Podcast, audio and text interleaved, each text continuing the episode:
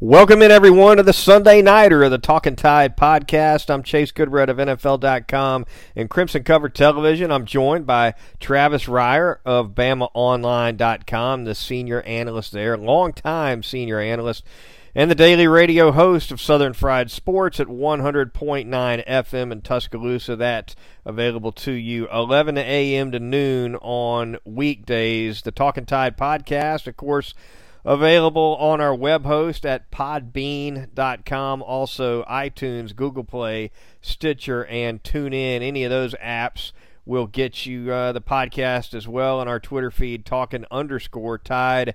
Can get alerts there when we drop these twice weekly podcasts during the football season. The Sunday Nighter, of course, recapping Alabama's 49 to 7 victory over Southern Miss, a home game, an 11 a.m. kickoff, Travis. And one that Alabama got off to a fast start once again. Now we've seen uh, a couple games this year where uh, Jerry Jeudy's been the star of the show. Uh, we saw DeVonta Smith, kind of the star of the show, against South Carolina this last week. This week against Southern Miss, it's it's Henry Ruggs. I guess next week might be Jaylen Waddle's turn. Travis. Yeah, it's basically like the lineup for the 27 Yankees or something at this point, murderer's row of wide receivers. And, you know, as good as DeVonta Smith was, and he was the main guy against South Carolina, Henry Ruggs III did have 100 receiving yards against the Gamecocks himself. So it's back to back 100 yard performances for Henry Ruggs III and more in the way of explosive plays for a guy who runs in the 4 2 range. Uh, been clocked at what, like 23, 24 miles per hour. Uh, if we want to put that into sort of the, the, the, the roadways a little bit. But um, yeah, that's the story once again. And, and it didn't take long for Tua Tagovailoa and Ruggs and the rest of those receivers to get it going Saturday. You know, you look at Jerry Jeudy now with a couple more touchdowns in the game too, Chase, and Henry Ruggs and Jerry Jeudy now uh, through Saturday's game against USM they have combined for 186 career catches. And of that total, 43 of those have gone for touchdowns. You know, it's a ratio that, again, continues to sort of boggle the mind. And it looks like it's going to be something they sustain until they make their way to the NFL draft, which I think, Chase, most people kind of figure to be in, what, seven or eight months' time now? Yeah, you, you know, five years ago, six years ago, Nick Saban – I think kind of turned his nose up a little bit at the RPO game, you know, with the lineman downfield rule and whatnot. But no one can ever say Nick Saban doesn't adjust, and, and, and now he does that RPO thing uh, as, as well as anybody in the country. He beats people at their own game now. No doubt about it. He got tired of it. You know, he, he dealt with it with Auburn specifically. Uh, with the, the, the, three yard rule and in comparison to the one yard rule in the National Football League. And uh, he basically said, okay, well, if that's the way we're going to play football, I'm going to go get the very best guys uh, to maximize that sort of offense. And, you know, I'm not sure, Chase, if he ever envisioned it being this big of a part of his offense. But again, as we've talked about uh, so many times, when you've got a guy who can trigger it as effectively as Tua Tagovailoa can, and then you've got multiple guys that can get the job done after the catch.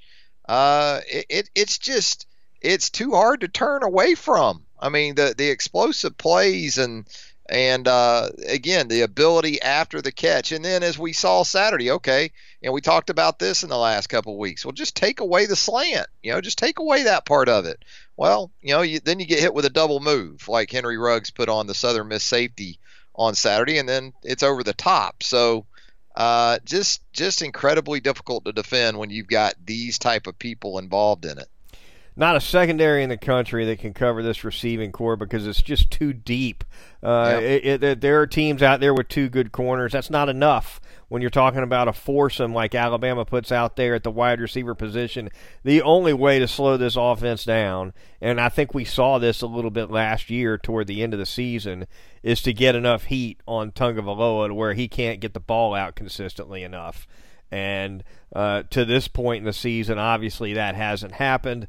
Uh, LSU obviously, and and Auburn as well.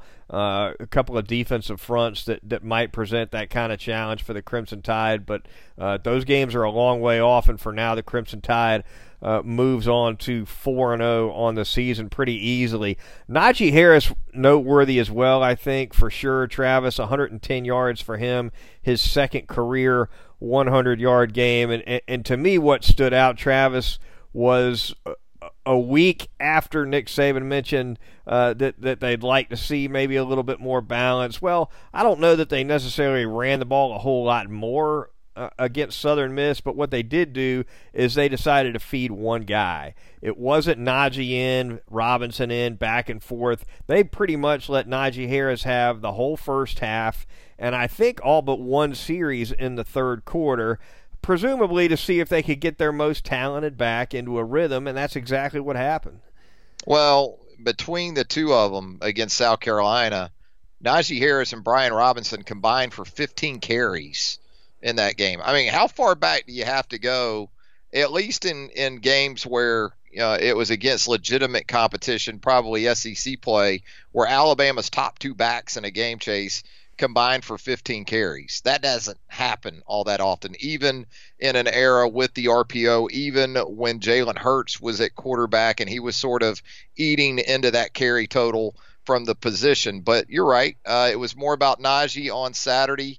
Uh, the two of those guys did exceed 20 total carries between them. Not as much involved in the passing game, although Harris once again had a touchdown catch in the game Saturday. So uh, that was that was encouraging to continue to see that sort of carryover from that standpoint. But um, you know that was the first 100-yard rushing performance by an Alabama back since the uh, LSU game last November. I think that may surprise some people too because you think LSU and you think about difficulty uh, on the ground, but Damien Harris did it against the Tigers uh, at, at the towards the end of last regular season. But you know, when you go back, really these last three or four seasons at the running back position, there's not as many of these 100 yard games as we grew accustomed to seeing uh, before 2016. Certainly in 2015 when Derrick Henry was so uh, productive and, and and such a centerpiece of the offense. But no, it was. And and as much as anything, Chase, I liked how uh, Najee Harris and Brian Rab- Robinson continued to run the football. I thought there was carryover from the South Carolina game in terms of decisiveness and not wasting a lot of time, not wasting a lot of movement, taking what was there. If there was four to five yards, go get it. I thought there was improvement from that standpoint once again.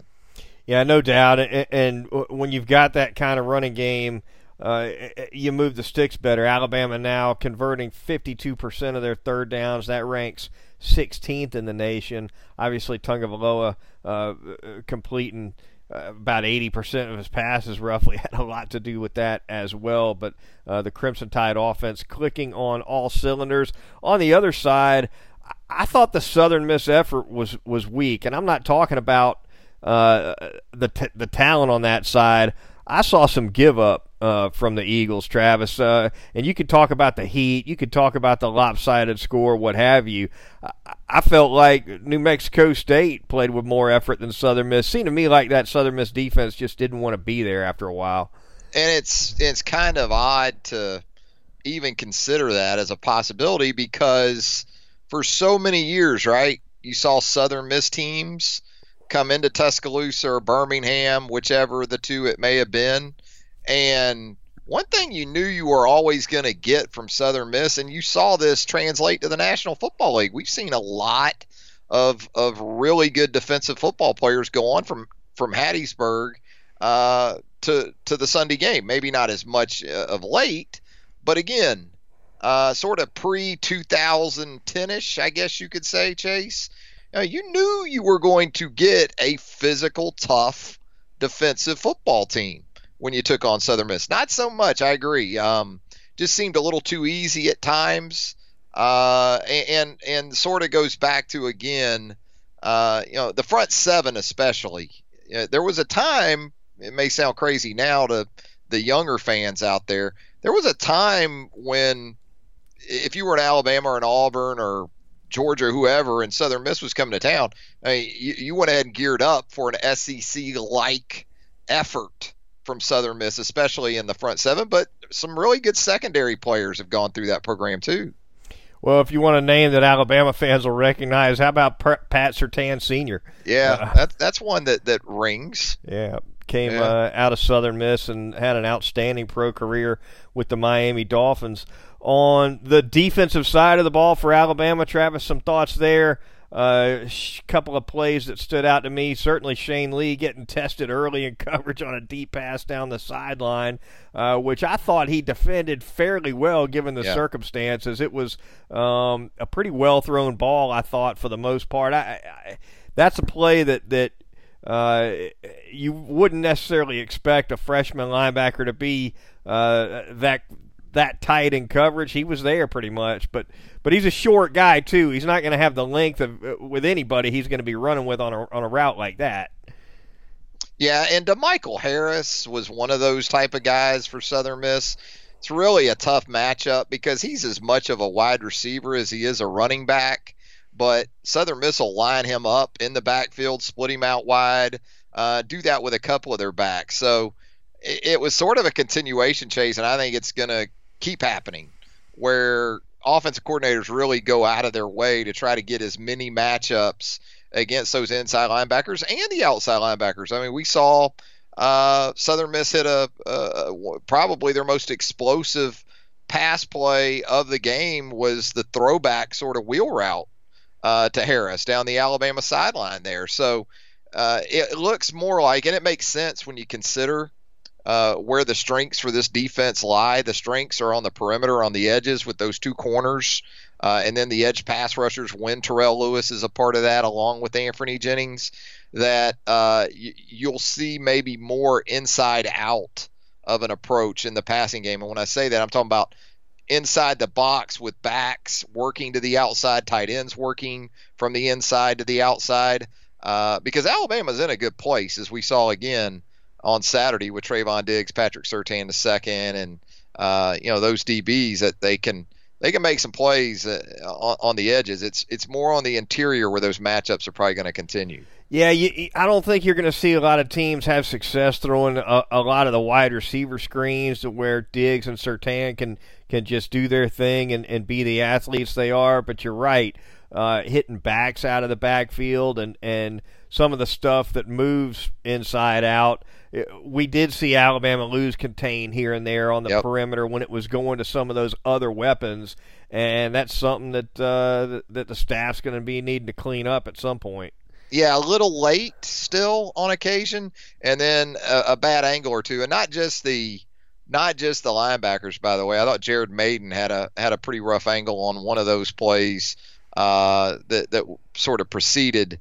I guess Southern Miss's uh, lone touchdown of the game, but you know, still trying to to smooth some things out, and and not uh, not surprisingly, and not to pick on the linebackers, but yeah, they're the guys that, especially in pass coverage, uh, are going to continue to be challenged. I don't, I don't, I don't think anyone's shocked by that.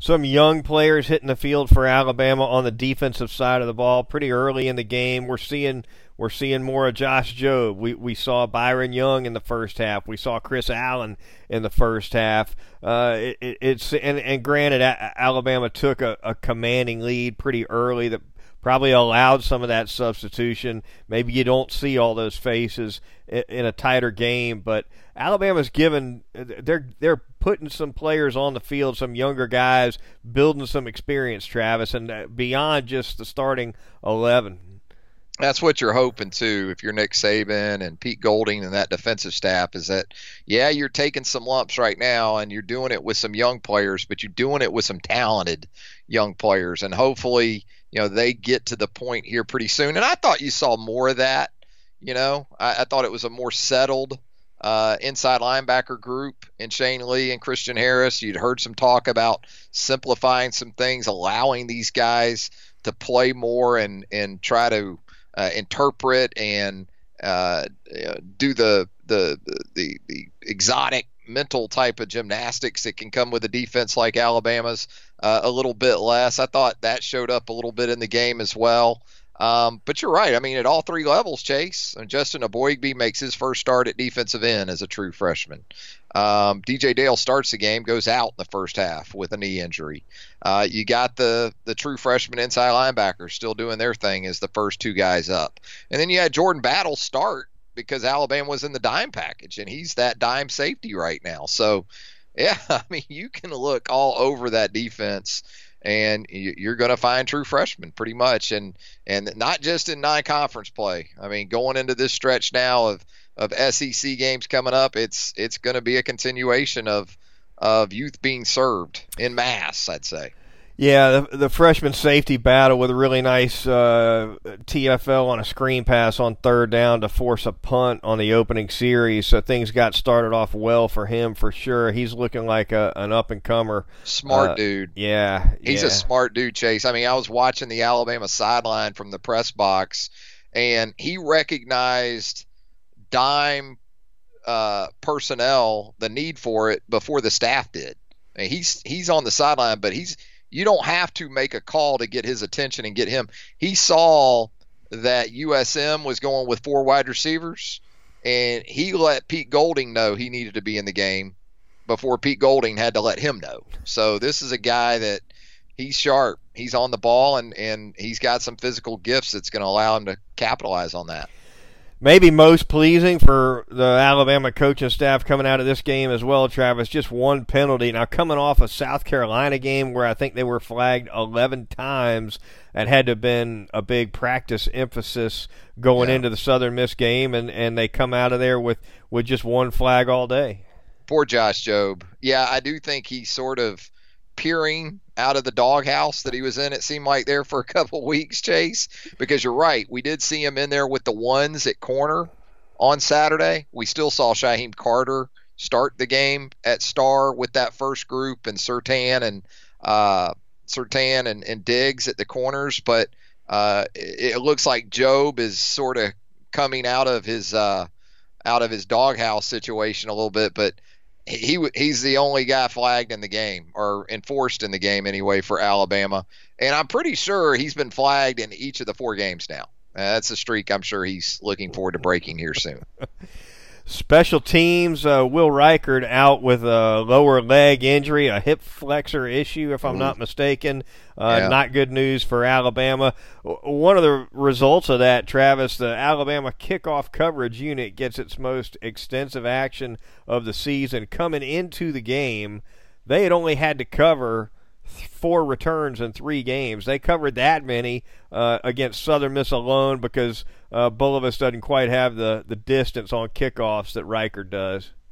Yeah, but Bulovas doesn't kick the tee, which serves kickers well, which apparently was the problem, which was the problem for Will Reichard apparently on the kickoff that, you know, and we're watching it and it was a short kickoff, so I'm thinking – did he just try to Adam Griffith that thing against Clemson in the national championship game in Glendale three or four years ago?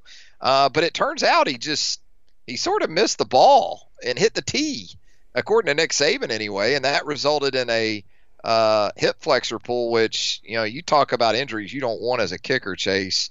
Hip flexors on either leg are not good. I mean, you, you could say, well, it would be better if it was on his non-kicking leg. No, because that is the that's the leg you plant with and you rotate through the kick with. And that hip flexor on your plant leg isn't good from that standpoint but it, it, it not good either when you're talking about your kicking leg. So um, that's a tough situation. And I and I think it's tougher even more perhaps for punting chase because you know with Skyler DeLong again on Saturday we saw this sort of hesitation, restart, just mechanically uh, not good stuff from Skyler DeLong, and nearly had one blocked. So, you know, I know that Joseph Bulovas missed uh, more than a few extra points last year, but he was 14 of 18 on field goals in 2018. So I, I think right now, if you're talking about a drop off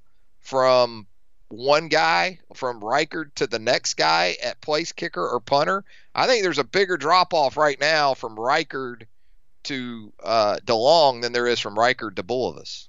Yeah, that's an injury that's going to bear watching for sure. And and you know, as long as Alabama's offense is rolling up 40, 50 points a week, and we saw this last year too, it might be a while. It could be weeks or even a even a month or two, I guess, before Alabama truly needs a a, a big field goal in a big situation.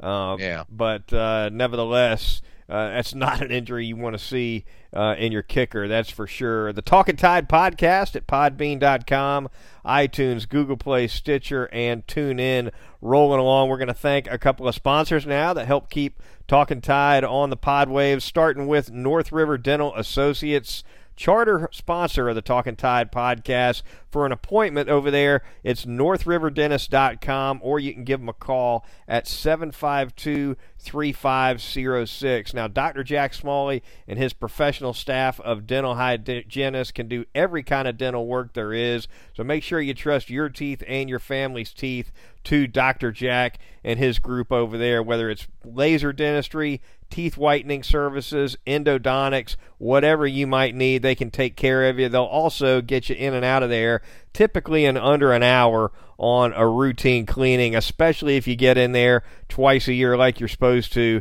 It's North River Dental Associates and Dr. Jack Smalley. Also, want to thank Session Cocktails and Spirits, Tuscaloosa's newest cocktail bar, uh, featuring pre prohibition and modern classic cocktails made by a team of the most talented bartenders in all of Tuscaloosa.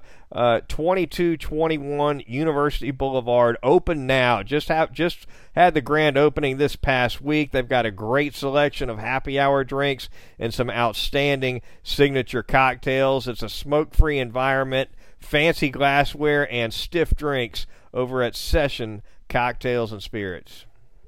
I'm going to tell you about Heat Pizza Bar, also there in downtown Tuscaloosa, right there at Government Plaza you know, we typically do these on Sundays and Wednesdays, and since this is a Sunday, hope you made it down to Heat Pizza Bar on a NFL Sunday because they have all the games covered for you. Have that red zone channel going as well. That full bar setup, great place to sit right there at the bar, have one of those great pies, maybe a salad. Uh, they'll take care of you at Heat Pizza Bar, downtown Tuscaloosa, at Government Plaza. Remember nightly specials for you. You're going to have that half off bottles of wine on Monday to go along with $6 cheese pizzas on Monday. Tuesday, you're going to have Thai chicken pizzas starting at 6 o'clock in the evening for just 7 bucks. Can't beat that. Heat Pizza Bar, downtown Tuscaloosa at Government Plaza. Sticking with downtown, I'm going to tell you about Brick and Spoon. That's right, Brick and Spoon at Temerson Square in downtown. If you're in the in the search for a great breakfast, great service, they're going to take care of you at Brick and Spoon downtown Tuscaloosa at Temerson Square. Uh, you can get that three cheese omelet that I've told you about many times. It comes with a little ham in there for you. Yeah, it's going to fill you up. That's about all you're going to need until about dinner time. Trust me on that one. Uh, but if you get there for brunch and you're a fan of shrimp and grits, you need to try that. You need to try the shrimp and grits at uh, Brick and Spoon, downtown Tuscaloosa. And of course, the always great Bloody Marys, the mimosas. They'll hook you up. You know, this past Saturday was a perfect, perfect day, perfect morning to get to Brick and Spoon. Well, if you didn't, or if, even if you did, do it again this week. You're going to have a 2:30 kickoff for Ole Miss. That gives you time to get up, get you a great breakfast, brunch, lunch, you name it. Brick and Spoon, downtown Tuscaloosa, at Temerson Square. Talking Tide podcast at podbean.com, iTunes, Google Play, Stitcher, and TuneIn. Rolling on uh, for a few minutes. Chase Goodbread and Travis Reier with you to bounce around the SEC in week four action. And Travis, I guess Georgia's home win over Notre Dame 23 17 probably has to lead off our look around the league. A game that, that Georgia struggled early offensively, and Notre Dame was, was right in it and and then in the third quarter, it, it looked like Georgia was taking over and was just kind of run away with it. Uh, but they didn't exactly finish the way Kirby Smart would have wanted. They end up winning by six.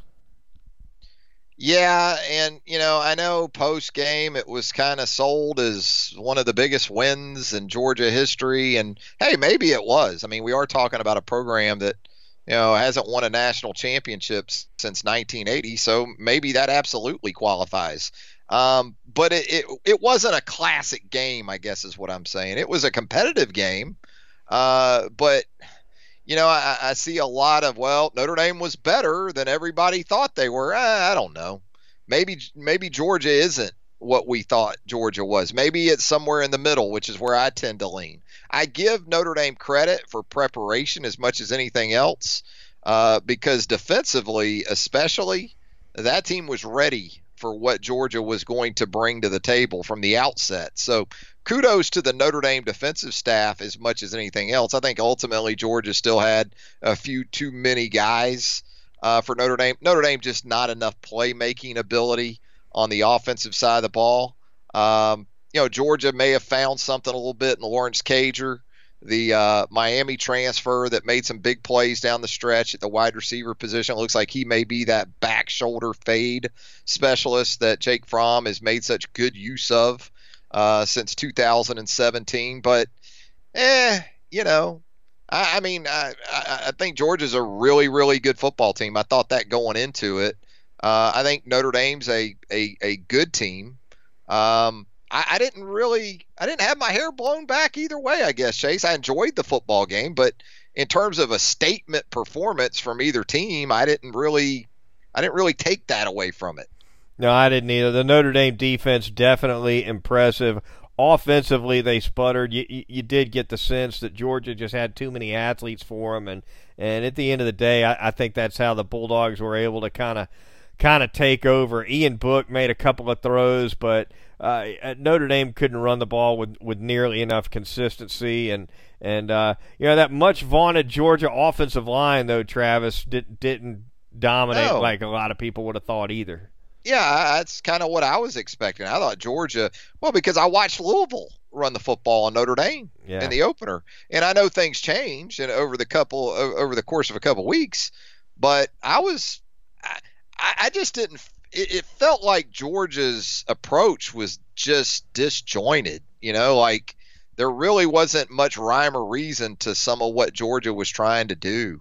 And you kept waiting for that time in the game where Georgia said, okay, we're going to put this on the backs of this offensive line and D'Andre Swift and uh, Herrien and these backs and just uh, impose our will.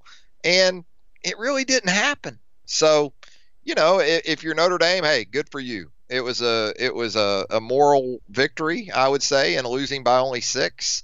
Um, and, if you're Notre Dame, it's I mean, if you're Georgia, it's it's obviously a good thing. You won the football game first and foremost, and I think Kirby can sort of ground his team uh, after that kind of performance too. There was enough Georgia didn't do well uh, that that he can get his team's attention a little bit easier coming off that type of win than maybe if it's 45 to, to 14 or something like that. Auburn over Texas A&M 28-20, a game that that uh, I I kind of thought that game would would be I didn't know I didn't know if that was going to be tight or not. I, I do I will tell you though that that I, I think Bo Nix made some strides in that one, Travis, and and yeah, that's a not Jim Jimbo Fisher doesn't need to take either uh, with all with all he's getting paid over there in Aggie land yeah, the boys in the big buildings in downtown Houston, Chase, that ain't what they signed off on no. for that 75 million, Chase. No. You know, I mean, it, it's one thing to lose, but for the offense to struggle as much as it did, and look, all the credit in the world to Auburn defensively because that defensive front that we've talked about so much and heard so much about uh, in the offseason and into the season. Derrick Brown, the rest of those guys, Marlon Davidson, Big Cat Bryant, they owned they owned A and M up front, and and I'm no apologist for Kellen Mond. As if you listen to this podcast or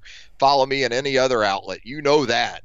But I can't really put any of this on Kellen Mond, Chase, because it was such such dominance by Auburn up front. I mean, A&M didn't have a chance, and I think this was an A&M offensive line that returned three or four starters from last year, right? Well, the lone starter that it didn't return is now the starting center, I believe, for the New Orleans Saints. But still, you know, one guy does not an offensive line make, even as as important as a center is. Uh, it was an embarrassingly poor performance, and A&M just A&M coming out just didn't seem to be like juiced at all about it. You know, like you thought you were to get A&M at optimum energy and enthusiasm level. I didn't really get that from A&M on Saturday. It it almost felt like A&M was playing Ole Miss or something, at least in their own minds, and uh, they got reminded real quick they weren't. Florida dominates Tennessee 34 to 3. I, mentioned on the previous podcast, Travis, that I, I, wouldn't be surprised to see the Vols hang in this one. They didn't hang at all. Uh, is just a train wreck right now, and, and there's no other way to describe it. Yeah, now what do you do at quarterback? You know, because we saw a change there from Guarantano uh, to Maurer uh, in the game.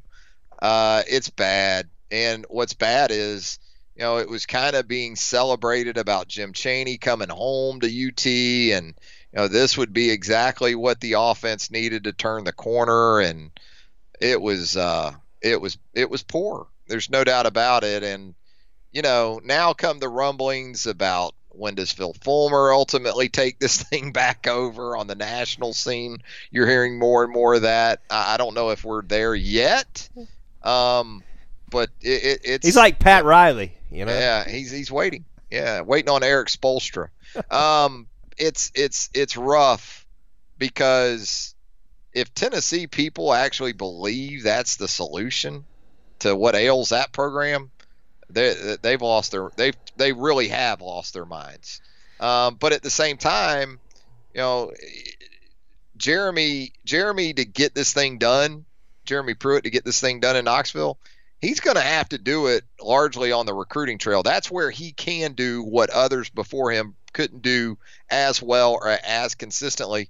But you just wonder at, at this rate with these type of performances, is is he going to have the time to do it? Because it, it, it's tough. It's even with the deficit that athletic department has been at because of all the buyouts, and Butch Jones still in Tuscaloosa getting a hefty check every month. By the way, um, it, some things you don't have the the, the luxury of, of patience or or time. And by the way, that that Tennessee staff in general, you talk about just a, a price tag for a, a, staff.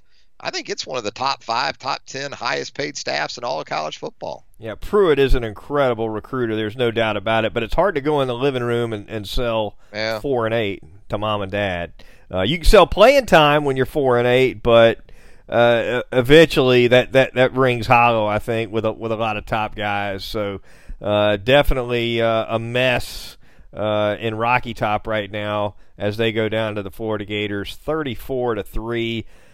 Uh, before we get out of here, Cal over Ole Miss, twenty-eight to twenty. Nothing notable about that game, Travis, except that Ole Miss sputtered at the goal line at the end of the game. I guess with a chance up. to score, wrapped up, and uh, um, as well uh, an Ole Miss fan uh, was was caught on a hot mic screaming at Cal's players, calling them communists. yeah, that was that was certainly shocking in Oxford, Mississippi, yeah. to hear the the locals referring to. Uh, That's what they the think boy, of Berkeley. The boys from Berkeley, you know. Um, yeah, that was something. The finish to that game, and to do it with the backup quarterback in there, uh, you know that that was that was good for Ole Miss, but. Um, uh, the, the thing is, is you know, even if the call is made, and Pac-12 crew, we know, uh, so good luck with that, even even at home if you're Ole Miss. But you're assuming that the two-point conversion uh, is going to be converted there, and, and we don't know that. But um,